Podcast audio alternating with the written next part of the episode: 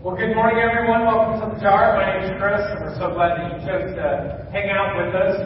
Uh, today, right after the celebration, we're going to have uh, First Steps with Chris, which will happen right uh, in the Jar Cafe where the drinks and uh, snacks were at. And so, uh, we'd love for you to come. And so, if you haven't connected in a while, uh, or I haven't met you, uh, please come and be a part of that. Lunch and childcare uh, will be provided.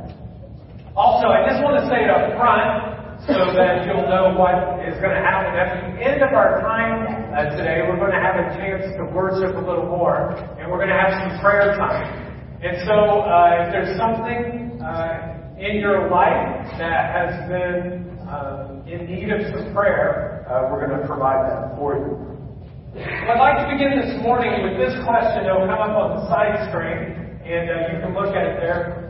Where do you look for love? Where do you look for love? I mean, the kind of love that just like fills your heart, makes you want to dance, and changes your life. When I started college, uh, one of the things that I realized on Manchester College campus is that everyone was looking for love. And the goal was to find the one by the end of your senior year. And so I started the process of looking for the one I could love. And the freshman year and sophomore year and junior year came, and I did not find that one. And finally, my senior year came, and I'm like, well, this is about it. You know, this is my only chance. And I'm thinking, I'm not going to find the one in college. I'm going to have to wait until after. And then all of a sudden, God kind of brought love knocking on my door in my wife, Jennifer. And we have a couple of pictures here, I think, when we were dating. My youngest daughter came up to me and she said, You had a mustache and you scared people this morning. so I don't know what that means, but uh, I guess I don't have that anymore. Well, we started dating, and then uh, a year later we got engaged, and 10 months after that, we were married. And on our wedding day, my heart was filled and my life was changed. And on July 23rd, 1994, we danced to this.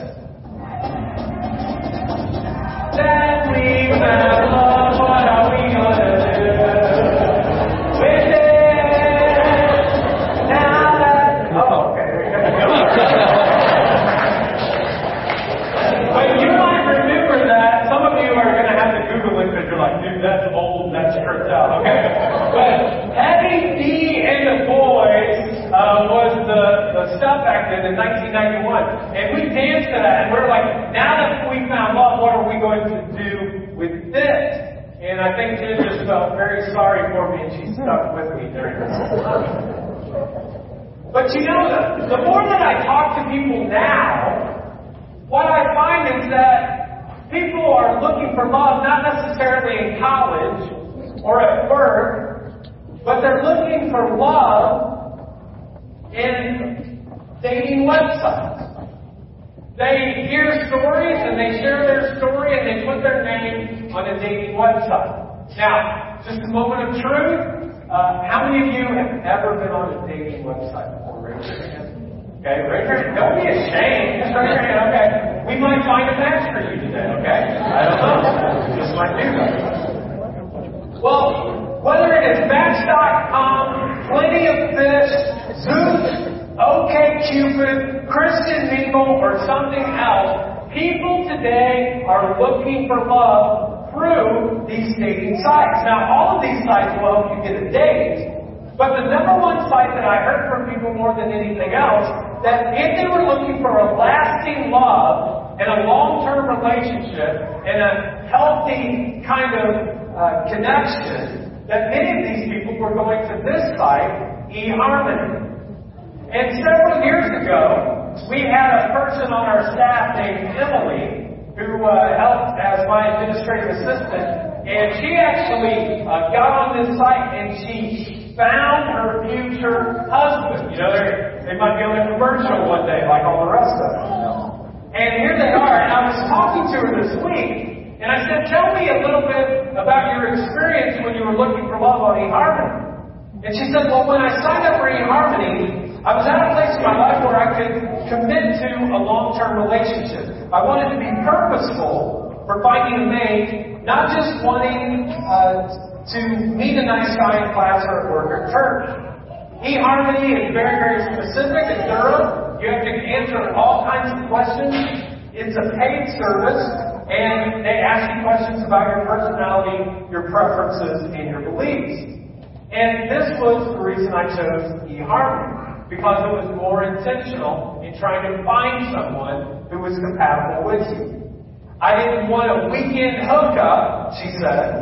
I wanted a partner for life, and since eHarmony is a paid service, it min- minimized the players, she said. So I guess there must be players on dating websites. I don't know, I haven't had to go that way.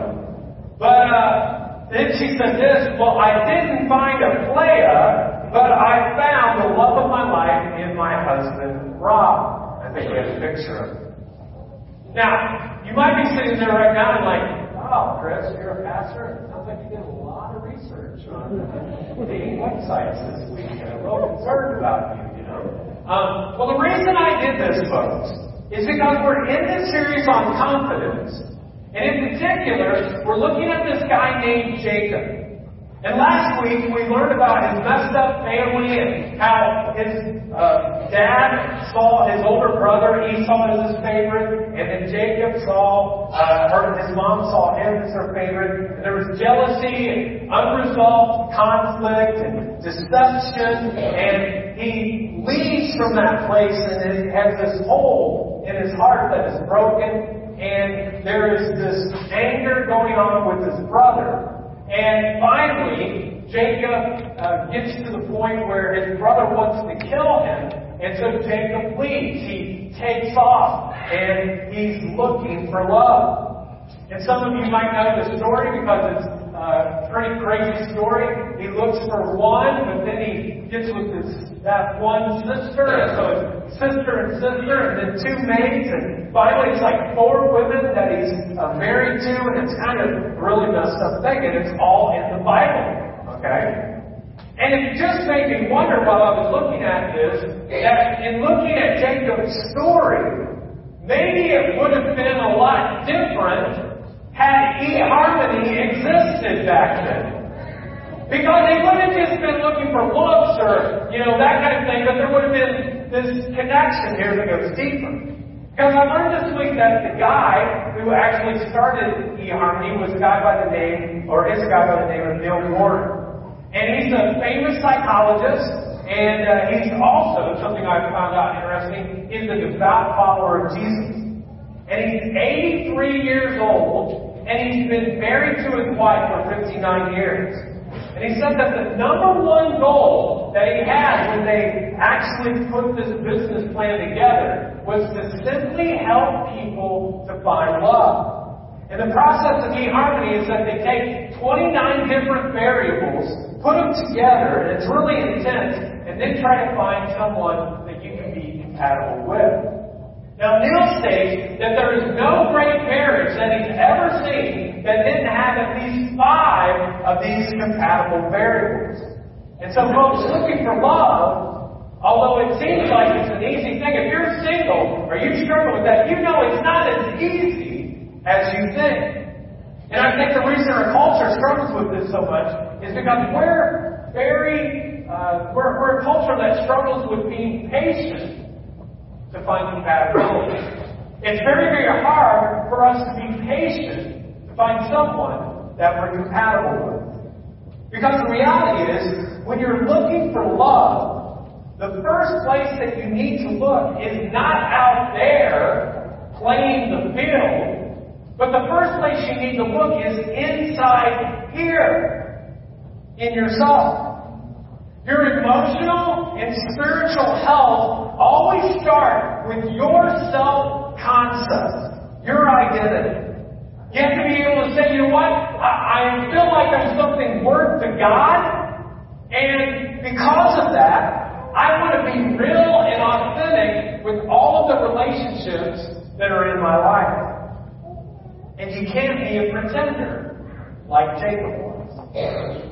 You have to be able to make courageous decisions that are consistent with what your values are. Decisions that honor God and that don't compromise the values that you have to try to please somebody else. Now last week we looked at this little phrase called always confident. And we had a little card that we gave to everybody. If you didn't get one, I'd encourage you to get one. I have mine uh, in my car on the dashboard. I encourage you to put it up somewhere. Because what we want to answer today is how do I learn to live an authentically confident life within my relationships?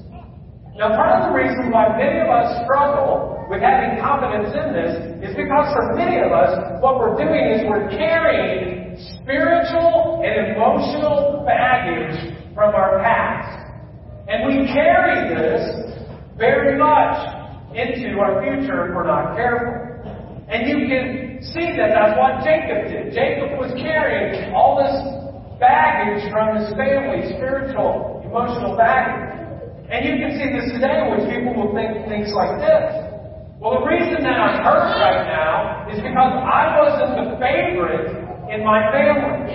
Or I can't express emotion because there was too much dysfunction in my family. Or I don't know how to deal with conflict because conflict was never resolved in my family. Or I have trouble with authority figures. I get real defiant and rebellious because there was no discipline in my family. Or I have a hole in my heart that just needs to get filled. And so what people do is they carry their baggage on their back, and then they have this idea I'll just get married. Or I'll start living with someone, and that will fix all my problems. I'll find this person, and they'll make me feel so good that they will fill up this hole in my heart. And I'll leave the baggage from my past behind. And I can start over, and it'll be great. And it works for a while. It may work for a few days. It may work for a few weeks. It may work for a few months. It may work for a few years. But then you find out that marriage or this relationship you're in doesn't resolve my problems. Marriage reveals my problems. Let me say that again. Finding the relationship doesn't resolve my problems.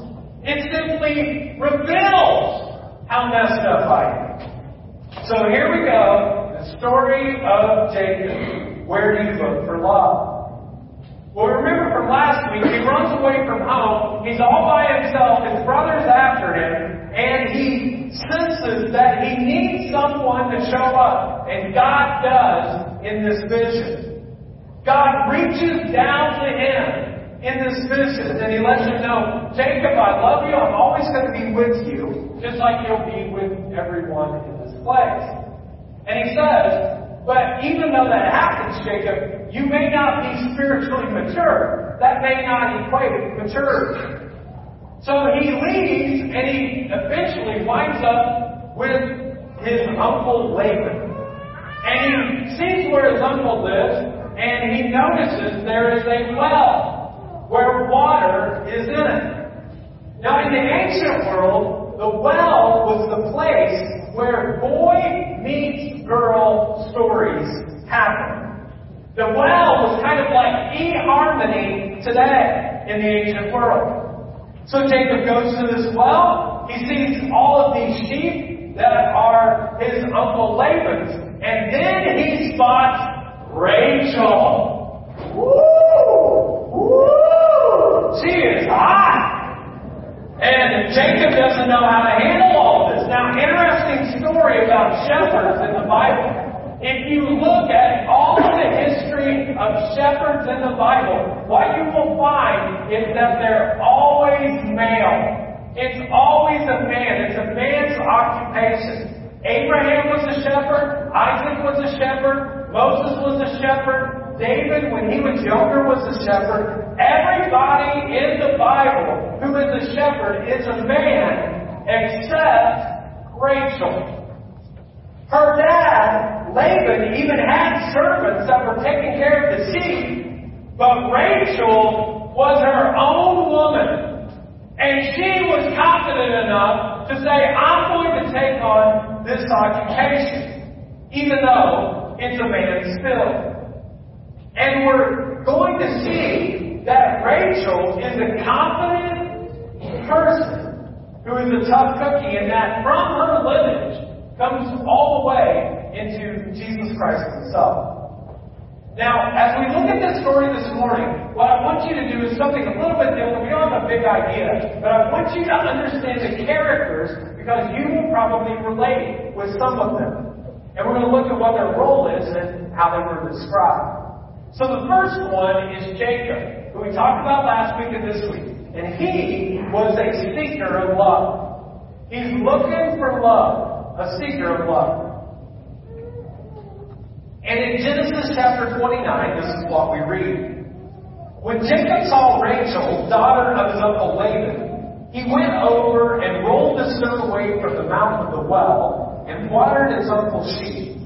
Then Jacob kissed Rachel and began to weep aloud.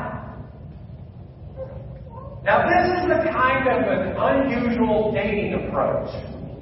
I don't want to encourage any of the men in this place. If you take someone out and you get a kiss, don't then go, because this is the reality. You're not going to get a second date, okay? It just won't happen. But Jacob is a long way from home and he's very vulnerable. And we talked last week about vulnerability and authority. And he's very, very vulnerable and maybe he thinks this is the woman who's going to finally fill this hole that's in my heart. So Rachel is interested, crybaby and all, and she takes him crying to her dad, Laban.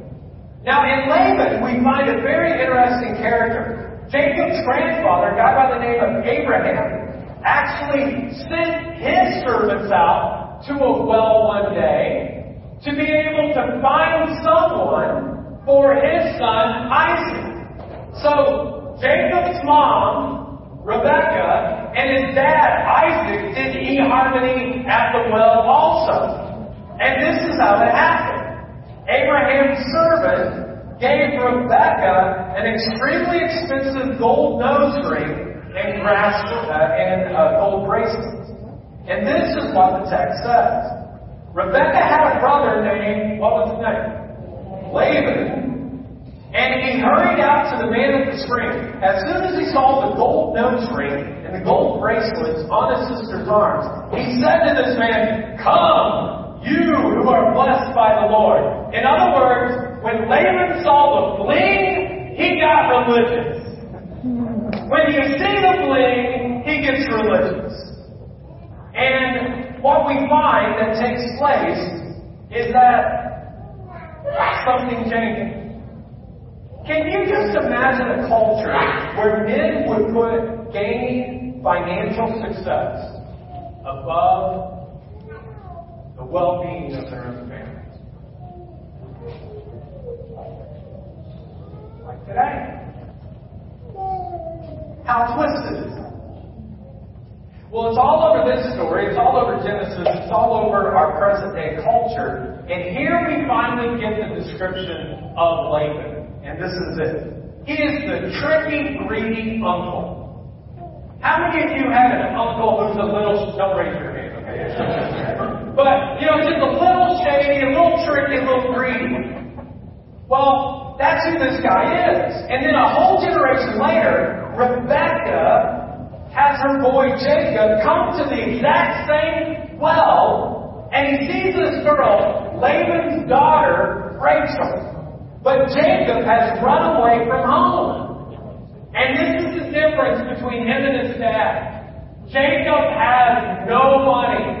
He has no bling. He has nothing to try to get this girl. So Laban invites Jacob to his home and says, Hey, you can work and I'll keep you up for a month or so. And they do this, and then after about a month, Laban says to Jacob, as long as you're going to stick around and work for me, you probably should get paid. So let's go ahead and we're going to negotiate a contract, a salary. And so Laban asked him, What do you want? And look at what happens next. Now Laban had two daughters. The name of the older one was Leah, and the name of the younger one was Rachel. Leah had weak eyes. In other words, her eyes were dull. There was no sparkle in her at all. But Rachel had a lovely figure and was, what's the word? She was beautiful. Jacob was in love with Rachel. And he said, I'll work for you seven years in return for your younger daughter, Rachel. So it's like this arranged marriage. I'm going to work for you, you're going to give me your daughter. And the thing is, I looked up this week, that seven years was extremely expensive for a bride. You wouldn't work that long. But the problem is, Jacob's like, Rachel, Rachel, my lovely Rachel, I will work however long, seven years. Oh, that's okay. And so he like worked seven years, but he is crazy bad in love with her. And then the text continues on. Laban said, It's better that I give her to you than to some other man. So Jacob served seven years to get Rachel, but they seemed like only, what's it say? Just a few days. Because when you're in love, just a few days, and then afterward, to him because of his love for her. And so for seven years, everywhere that Jacob went, he was thinking of Rachel because Rachel is the one that Jacob loves. Rachel is the beautiful one. Jacob is the one who loves her. And he dreams about her. He gazes toward her, and every single day he sees her from a distance, and he's just infatuated with her. It's like Rachel, Rachel, Rachel, always on my mind, and he wants her. And so he goes ahead and he works those seven years. It just seems like nothing because he's so in love with her. And Jacob goes to Laban, and finally at the end of those seven years, and he demands his wife. So Laban like puts on this great big feast. And I'm assuming there must have been a lot of alcohol there. And people were getting trashed and wasted because look at what happens next. But when evening came, Laban took his daughter Leah and gave her to Jacob, and Jacob made love to her. When morning came, there was Leah. Yikes! I think I drank too much.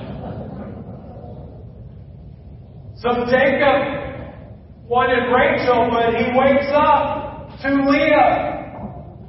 And he said to Laban, What is this that you've done to me? I served you for Rachel, didn't I? You have deceived me. I told you he's a sensitive guy. He's a whiner. Now, this is what I love.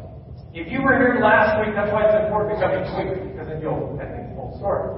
But if you were here last week, remember we said that Jacob was a deceiver even in the womb. Remember? He was trying to grab his twin brother's leg and pull him back. And the word Jacob means grabber or deceiver.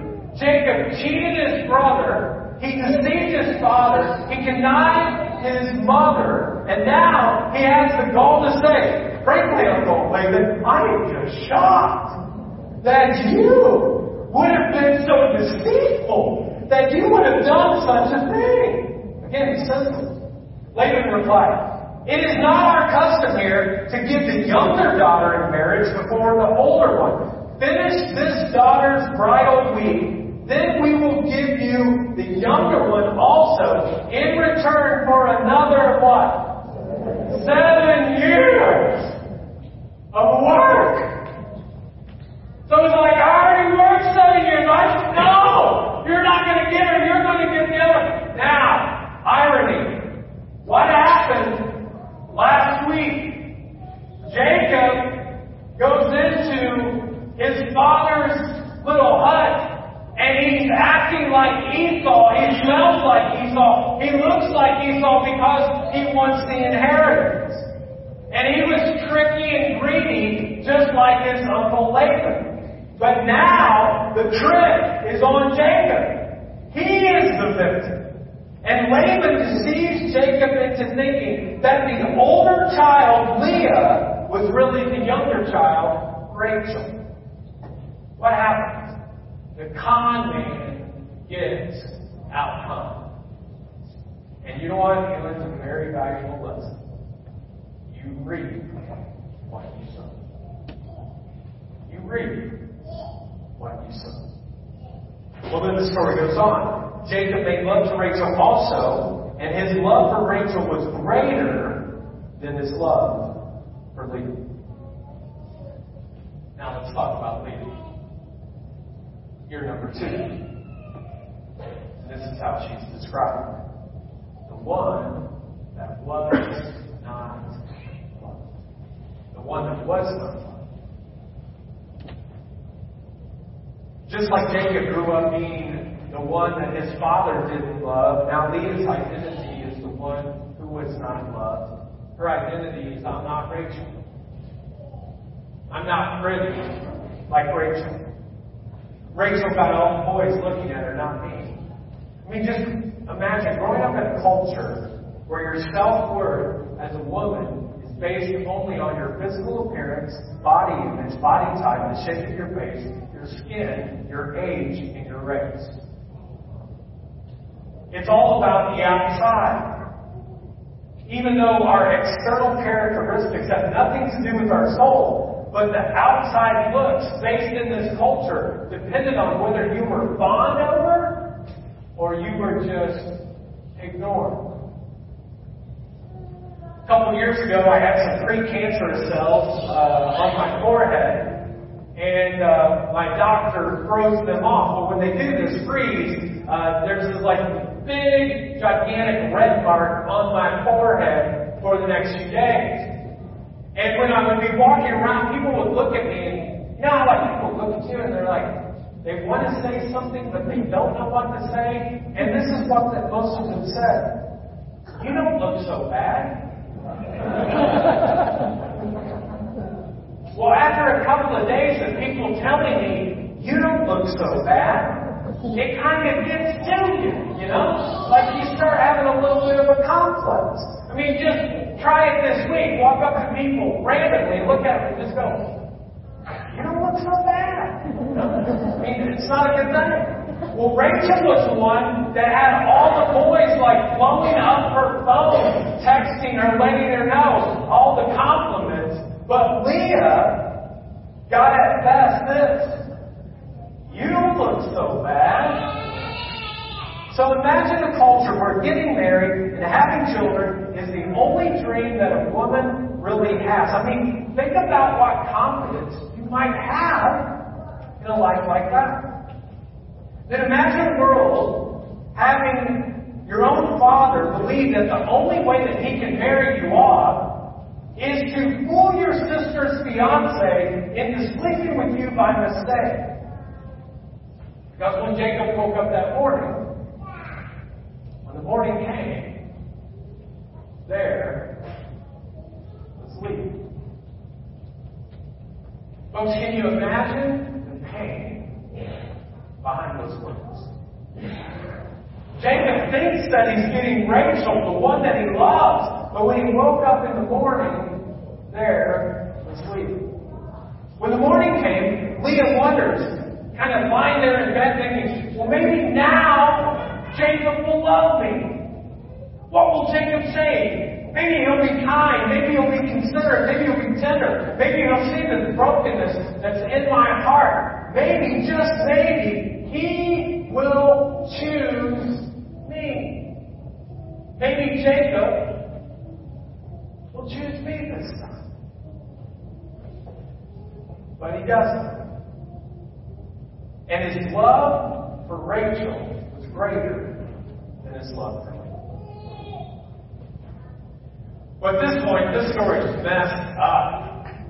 I mean, Jacob's messed up, Laban's messed up, Rachel's messed up, and Leah is definitely messed up. And then finally, we come to the final character, the main character of the story. Actually, he's the main character of every story in this place, whether you know it or not. He's the main character of this story and every story, and that's God. And in verse 31, we read, When the Lord saw that Leah was not loved. Folks, none of the other characters saw this. Jacob didn't see it. Rachel didn't see it. Laban didn't see it. Only God. Because God is the one who sees all. God sees, God cares, God knows, God acts. Leah's whole identity has been, I'm not Rachel. I'm not the pretty one. I'm not the one that all the boys are fawning after. I'm the one Jacob doesn't love.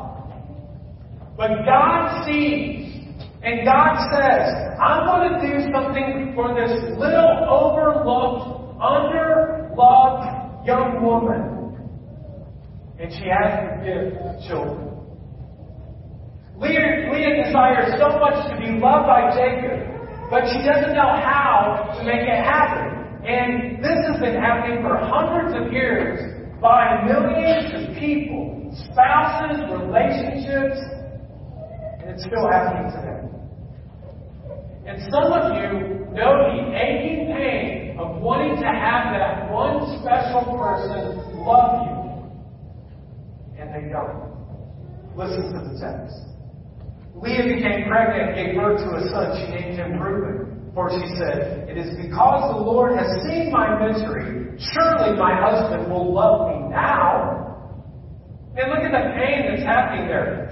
Surely, she thinks, that his eyes are going to light up on me now, like his eyes lit up for Rachel. Surely now he's going to hold me. Surely now he's going to whisper things to me. Surely now he's going to fix our relationship. But he doesn't. The text goes on. She conceived again, when she gave birth to a son, she said, Because the Lord heard that I am not loved, he gave me this one too. She named him Simeon. Because the Lord heard that I was not loved. Maybe, maybe this time, maybe, maybe, just maybe this time, Jacob will love me. Again, she conceived, and when she gave birth to a son, she said, Now at last my husband will become attached to me because I have borne him three sons. So she named him Levi. Here she's having these children, but she's wanting so much to please her husband. Maybe finally he would love me like he does my sister. Maybe now there would be this opening of my wombs that would be healed. It goes on she conceived again the one that was not loved. And when she gave birth to a son, she said, This time I will praise the Lord. So she named him Judah. Then she stopped having children. The fourth child comes, and her heart is breaking so much because even though she thinks she's giving the greatest gift to Jacob, Jacob wants nothing and finally she says, well, maybe there's one character, one character in the story who would love me for just me. And the text says, this time, I'll praise the Lord. Folks, remember, it's only the Lord. It's only the Lord that is able to see Leah, the one what's. I just want to say today, if you don't feel loved, if you don't feel healed, if you don't feel strong, you don't feel successful, if you feel like you've been rejected, if you feel like you've been compared to other people in your life, if you don't feel smart, if you don't feel as successful, if you don't feel like you have any confidence compared to your friends, if you simply feel all alone, this is what I want you to know. If you feel all alone, the Lord sees. The Lord sees. The Lord acts. He knows. He cares exactly where you're at. And the Lord will be with Leah, just like He will be with you. Now, this doesn't mean that for the rest of Leah's story it will be smooth sailing. She's going to have some struggles just like we will as well. So the story goes on. When Rachel saw that she was not bearing Jacob any children, she became jealous of her sister. She said to Jacob, Give me children or I'll die.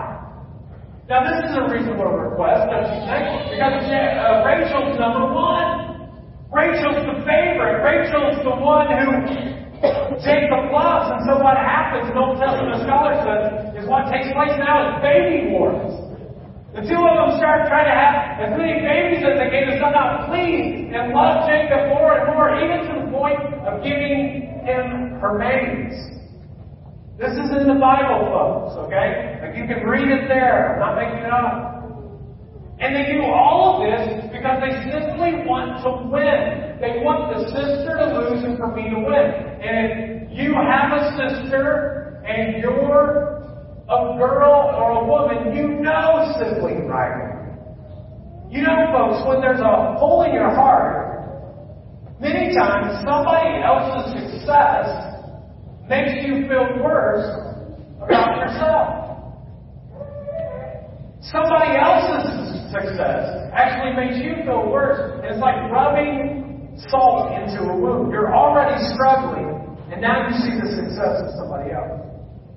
And this is where you have to ultimately realize my confidence is not in what I can do or what someone else is doing better than me, but my confidence ultimately is the Lord because I can always be confident in Him even when I'm not confident in myself.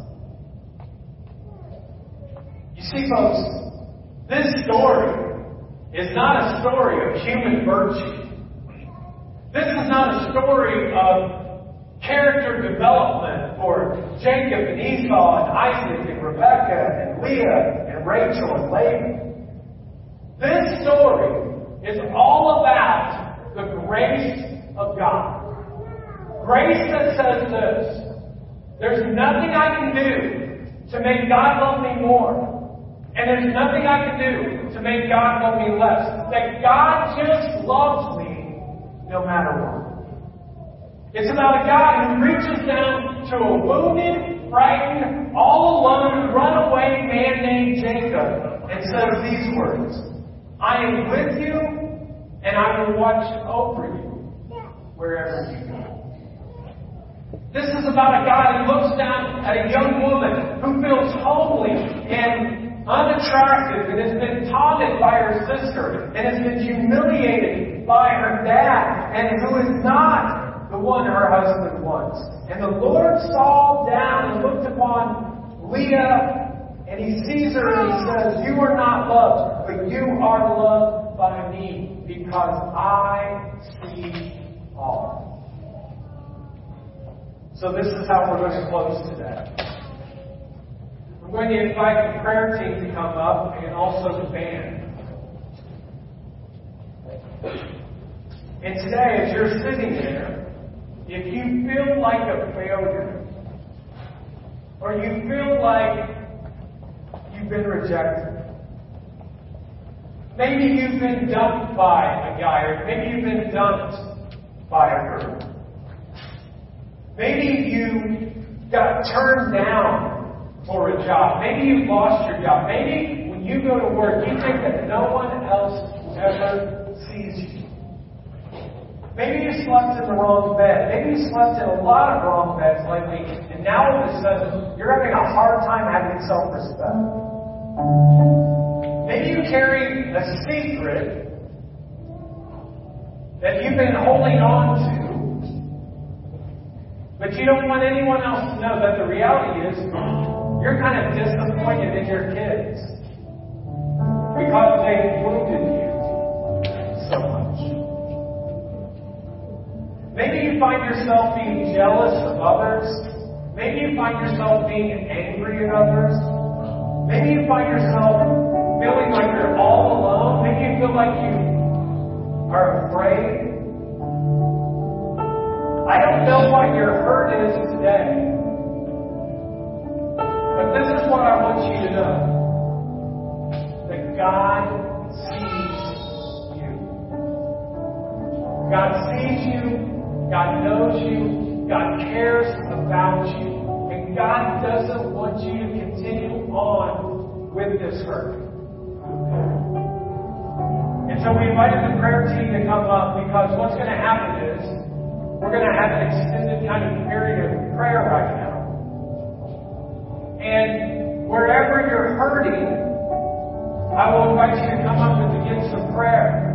And these folks will simply ask you two questions. The first one is, what's your name? And then the second one is, where do you need healing?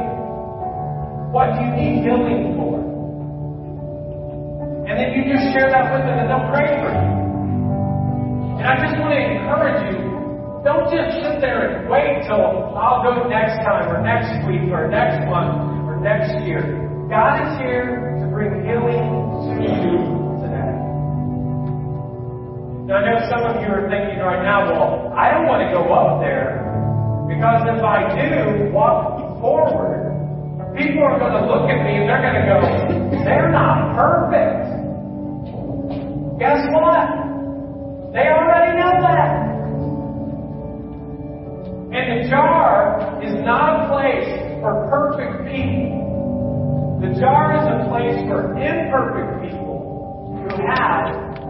Loving God who loves to heal.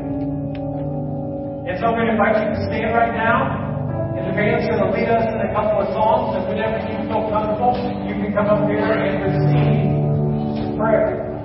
And today's the very first day where you're like, I'm going to give my life to Christ, like, I want Jesus to be the one. I'm not confident enough. I need Him. Back in the back is the table where Abby's at, and she would love to pray with you and encourage you. Now, I thought about this this week, and a friend of mine kind of encouraged me and said, You know, Chris, when you do this, why don't you be first? to go and to receive some prayer for her.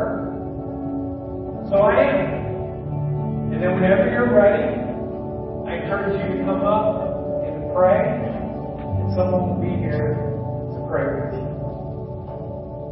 Let's enter the time.